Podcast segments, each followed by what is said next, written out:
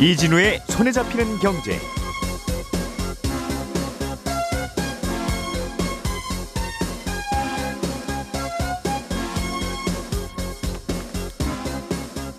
안녕하십니까 이진우입니다. ETN이라는 금융상품이 있습니다. 우리나라 말로는 상장지수 증권이라고 번역이 되는데요. 최근에 니켈 가격이 폭등하면서 어, 니켈 가격과 거꾸로 가도록 설계된 인버스 니켈 ETN은 원금 전액 손실이 결정됐고요. 결국 상장 폐지 결정이 내려졌습니다. 개인 투자자들의 투자금이 이 ETN에 너무 급격하게 몰리기도 해서 금융상 당국이 소비자 주의보를 함께 발령했는데요. ETN이라는 게 어떤 상품인지 어떤 위험이 있는 건지 좀 늦긴 한 것 같은데 그래도 좀 자세하게 살펴보겠습니다. 한국을 비롯해서 각국 정부가 해외 입국자에 대해서 격리 조치를 안 하기로 하면서 여행 수요가 꽤 많이 늘어나고 있습니다. 그런데 앞으로의 여행은 그 목적이나 형태가 과거와는 꽤 많이 달라질 거라는 얘기가 함께 나옵니다. 어떻게 달라질 것 같은지 그리고 왜 달라질 것 같은지 알아보겠습니다. 3월 18일 금요일 손에 잡히는 경제 광고 잠깐 듣고 아, 정부가 대기업의 중고차 시장 진입을 허용했다는 소식부터 짧게 들어보겠습니다. 오늘의 뉴스를 프로파일링 합니다. 평일 저녁 6시 5분 표창원의 뉴스 하이킥.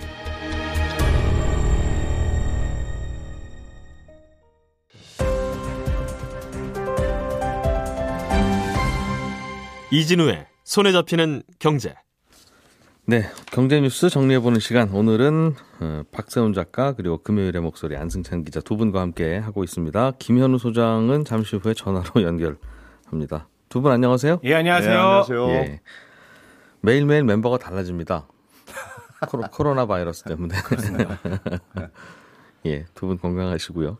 박 작가님은 완성차 업체의 중고차 시장 진출 여부가 네. 결정 음, 됐다는 소식. 그렇습니다. 예. 근데 어제 오전 10시에 그 결정하는 회의가 열렸었거든요. 네. 근데 어젯밤 9시가 돼서야 결정이 났습니다. 이거 그만큼 결정하는 게 힘들었다라는 의미일 텐데 정부가 완성차 업체들도 이제는 중고차 시장에 진입을 하는 걸 허용하기로 했습니다. 예. 생계형 적합 업종으로 지정을 안 하기로 한 건데 음. 지정을 안 하기로 한 이유에 대해서는 어, 보니까 이제 중고차 판매업은 서비스업 전체에 비해서 소상공인의 비중이 낮고 중고차를 파는 소상공인들의 연평균 매출액이 크며 예. 무급으로 일하는 가족 종사자들의 비중이 낮아서 예. 생계형 적합업종 지정 요건 중에 규모의 영세성 기준에 부합하지 않는다.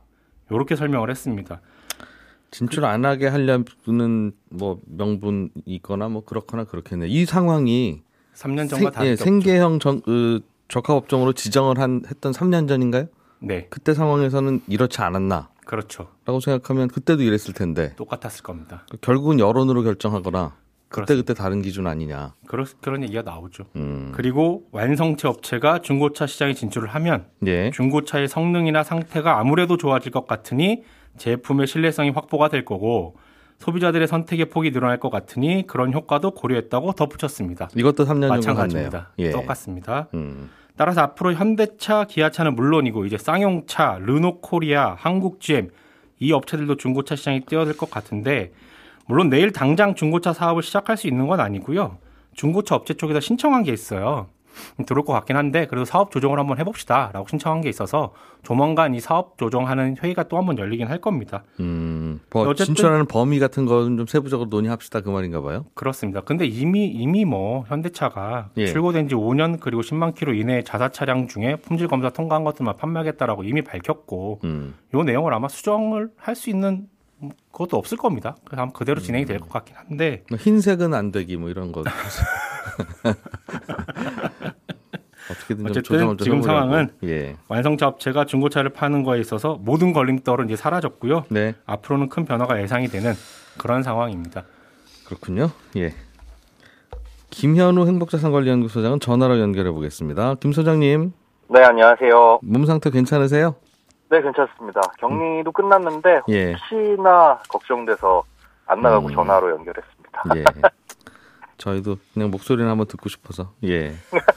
그래서 준비해 오신 소식은 복잡합니다. 니켈 가격이 올랐는데 네. 니켈 가격 그대로 따라가는 ETN도 있고 어, 네. 거꾸로 니켈이 오르면 가격은 내리도록 설계된 ETN도 있을 건데요. 그렇습니다. 어, 이 중에서 거꾸로 움직이는 ETN 상품의 거래가 정지됐다는 소식이네요. 네, 맞습니다. 이게 ETN 그러면 그냥 ETF하고 투자자 입장에서 똑같다 이렇게 보시면 되는데 예. 예, 다만 이제 말씀해준 것처럼 거꾸로 움직이거나 뭐 두 배로 움직이거나 이런 상품들이 좀 다양하게 있습니다. 근데 최근에 러시아하고 우크라이나 침공으로 인해 가지고 이제 원유나 뭐 니켈, 구리 가격 많이 올랐잖아요. 네. 그러다 보니까 이제 개인 투자자들이 아 요게 가격이 언젠가는 제자리를 되찾을 것이다. 가격이 떨어질 것이다. 음. 아 그렇게 생각하신 분들이 이제 두 배로 움직이는 상품들을 많이 매수를 했는데 예. 아, 여기에서 이제 문제가 생기고 거래가 정지되다 보니까 금감원에서도 어제 아, 이런 거에 투자를 좀 유의해라라는 소비자 경보를 발령한 상태입니다. 음, 그렇군요. 이게 어 반대로 움직이는 것도 있고 반대로 움직이면서 두 배로 움직이는 것도 있고 그렇게 된 겁니까? 그런 네, 겁니까? 그렇습니다. 아, 가격이 니켈 가격이 뭐 10% 오르면은 반대로 어, 이 ETN의 가격은 10% 떨어지거나 네. 아니면 두 배로 20% 떨어지거나 이런 이제 ETN 아. 상품들이 있는 거죠. 그럼 니켈 가격이 30%가 오르면 바- 반대 두 배 상품은 60%가 떨어지는 거고 맞습니다. 니켈 가격이 50%가 오르면 반대 두 배는 오- 마이너스 50에 마이너스 100이 되는 거네요. 그렇습니다. 마이너스 그래서 100이면 0원이 된다.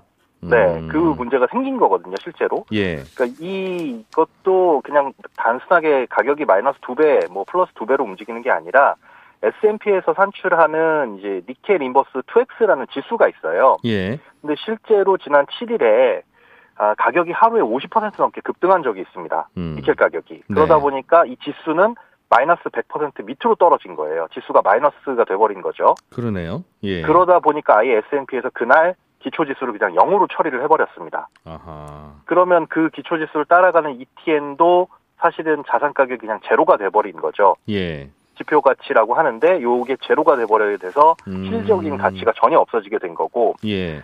아, 그러다 보니까 이제 문제가 생긴 게 자산 가치는 제로가 됐는데 네. 이게 가격이 떨어지든 오르든 이제 제로가 됐으니 여기엔 뭘 곱해도 제로잖아요. 그렇습니다. 그런데 사람들은 이제 니켈 가격이 더 떨어질 거를 베팅하고 음. 이걸 계속 찾다 보니까 괴리율이라는 게 생겼어요. 그러니까 실제 가격하고 시장에서 거래되는 가격하고 맞지 않아져 버리는 거죠. 아, 지금 이미 0이 되고도 남았어야 되는데 네. 시장에서는 0보다 비싼 가격에 자꾸 거래되더라 사람들이 네. 사니까. 실제로 거래가 예, 거래가 정지된 가격이 850원에 정지가 됐습니다. 음. 그러니까 아무런 가치가 없는 것임에도 불구하고 이렇게 괴리율이 발생하다 보니까 네. 거래소에서는 이제 에, 투자 유의 이것 때문에 이제 거래 정지 조치를 내렸고요. 음. 어, 실질적으로 봤을 때이 거래소에서는 이거 폐지, 상장 폐지를 사실상 결정을 했습니다. 그러니까 가치가 없음에도 불구하고 계속적으로 투자자도 늘어나고 음흠. 어, 또 비슷한 아, 니켈뿐만이 아니라 뭐 구리라든가 원유라든가 이런 쪽에서도 비슷한 투자 움직임이 보이니까 요거는 네. 좀 주의를 하셔야 된다는 겁니다. 음. 그러면 850원에 샀던 분은 그냥 다 손해 보는 거네요, 그냥. 네, 이게 사실 안타깝지만 답이 없는 게요. 지표 음. 가치는 이미 0으로 산출이 되어 있기 때문에 네. 원래는 ETF든 뭐 ETF든 상장 폐지가 결정되면 갖고 있는 지표 가치, 자산 가치를 다 이제 청산해 가지고 투자자들한테 나눠 주게끔 되어 있습니다. 아, 그런데 그래서 다 0원씩 나눠 주는군요. 네, 이제 음. 말씀드린 대로 자산 가치가 0이 되다 보니까 나눠줄 네. 돈이 전혀 없는 겁니다. 아하. 그러다 보니 이미 뭐 투자를 850원에 사셨든 얼마에 샀든 간에 이게 상장 폐지가 되면 실질적으로 돌려받을 수 있는 돈이 한 푼도 없는 거죠. 음, 그래서 특히 마이너스로 움직이면서 즉 인버스로 움직이면서 두 배나 세 배로 어, 레버리지가 걸린 상품은 조심해야 된다. 네, 그렇습니다. 이 아. 지표 가치가 0이 된 사례는 지금까지 우리나라에서는 없었는데 네. 미국에서는 기존에 몇 번 발생을 했다고 합니다. 그러니까 지금도 음. 앞으로도 어떻게 될지 모르니까 네. 특히나 마이너스 두 배나 아, 그 이상으로 움직이는 상품들은 좀 투자를 좀 주의를 하셔야 될 것 같습니다. 그렇겠네요. 세 배로 움직이는 리- 인버스 레버리지는 하루에 34%만 올라도 똑같이 또 되죠. 0원 되는 거네요. 그렇죠? 네, 맞습니다. 음. 거기에 세 배 곱해서 마이너스를 쳐야 되니까. 예.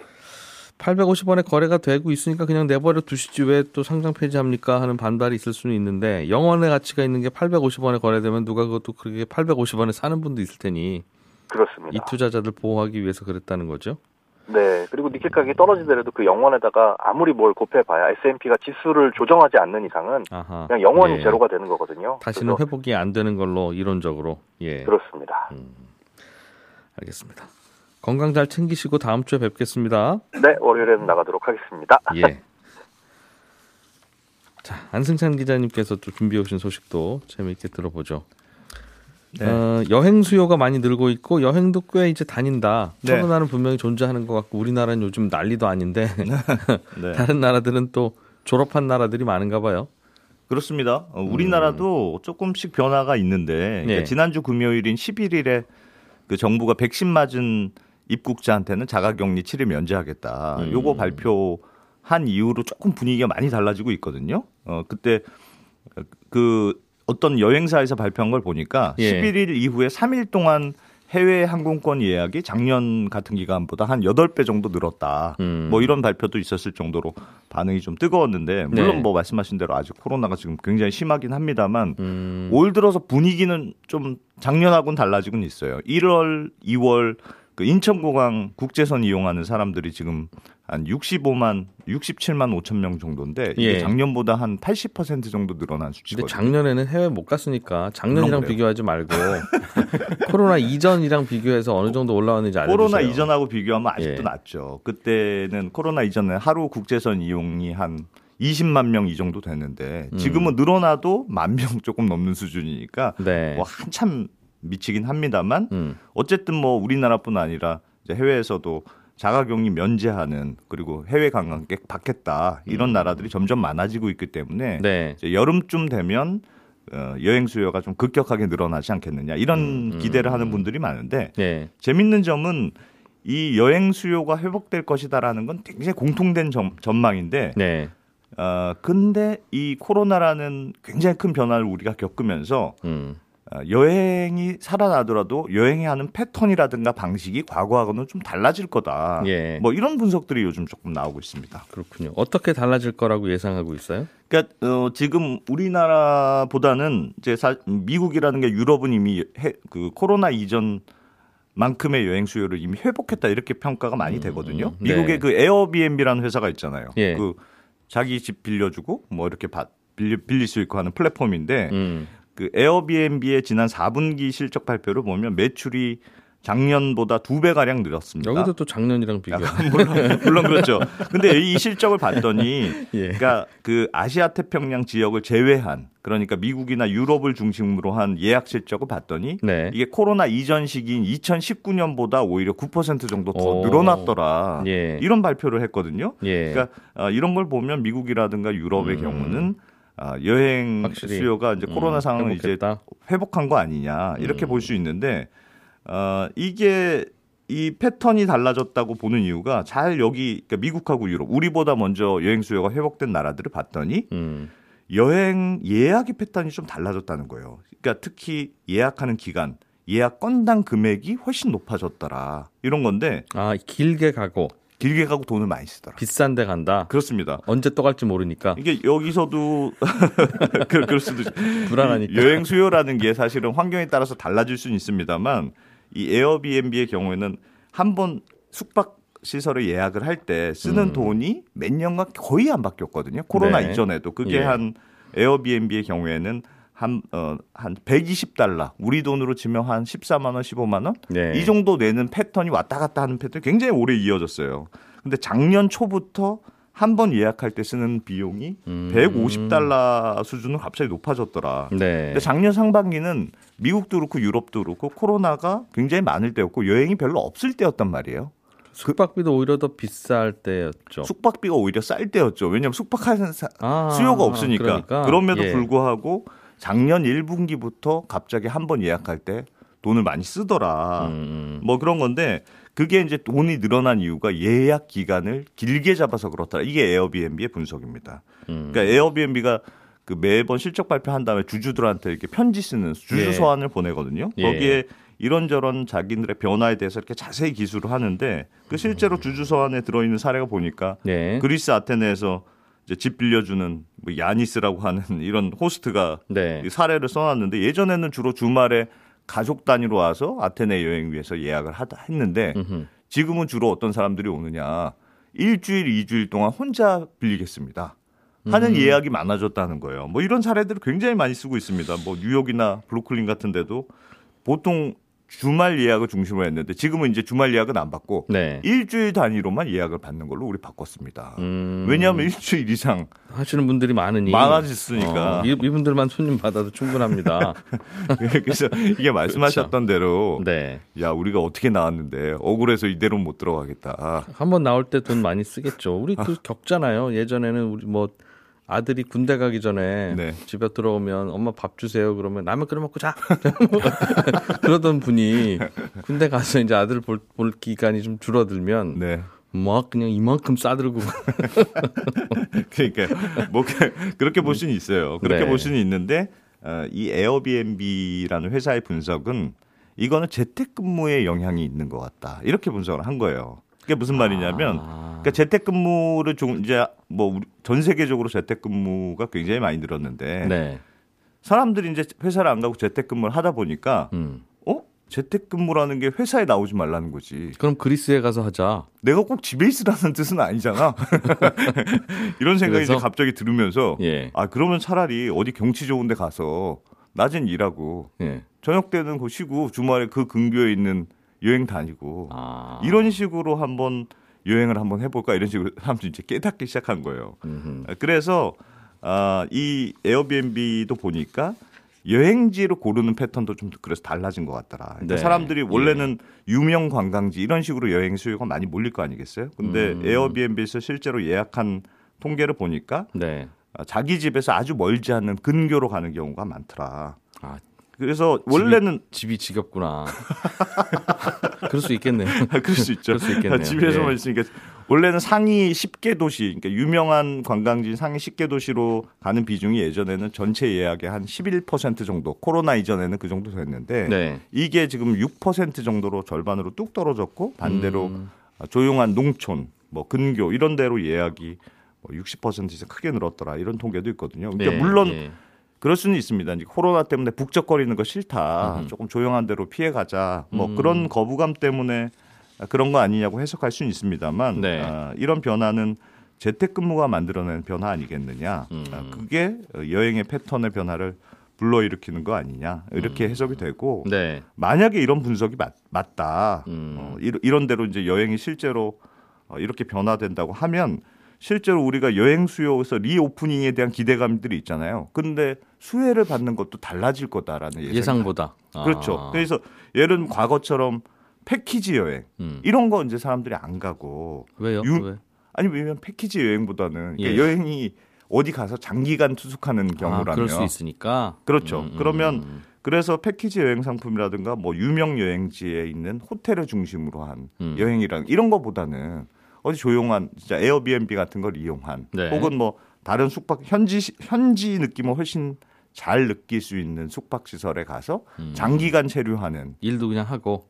일도 하고 음. 뭐한 달 살아보기 뭐 이런 거 있잖아요. 네. 어, 뭐 그런 거 그런 식으로 패턴이 바뀌면 여행의 그 수, 여행 수요가 회복됐을 때 수혜를 받는 기업이라든가 수혜를 받는 쪽도 예상보다 조금 좀 다를 수 예상보다 조금. 다를 수 있는 것 아니에요 이런 예상들이 나오고 근데 주- 듣다가 궁금한 거는 예. 네. 지금 그 가정은 네, 앞으로도 재택근무가 계속 될 거라는 게 가정인 건데 네 맞습니다. 코로나가 만약에 종식이 되면 음. 재택근무가 계속 될지 안 될지는 모르는 거잖아요. 맞아요. 근데 재택근무가 만약에 안 된다, 다시 옛날로 돌아간다.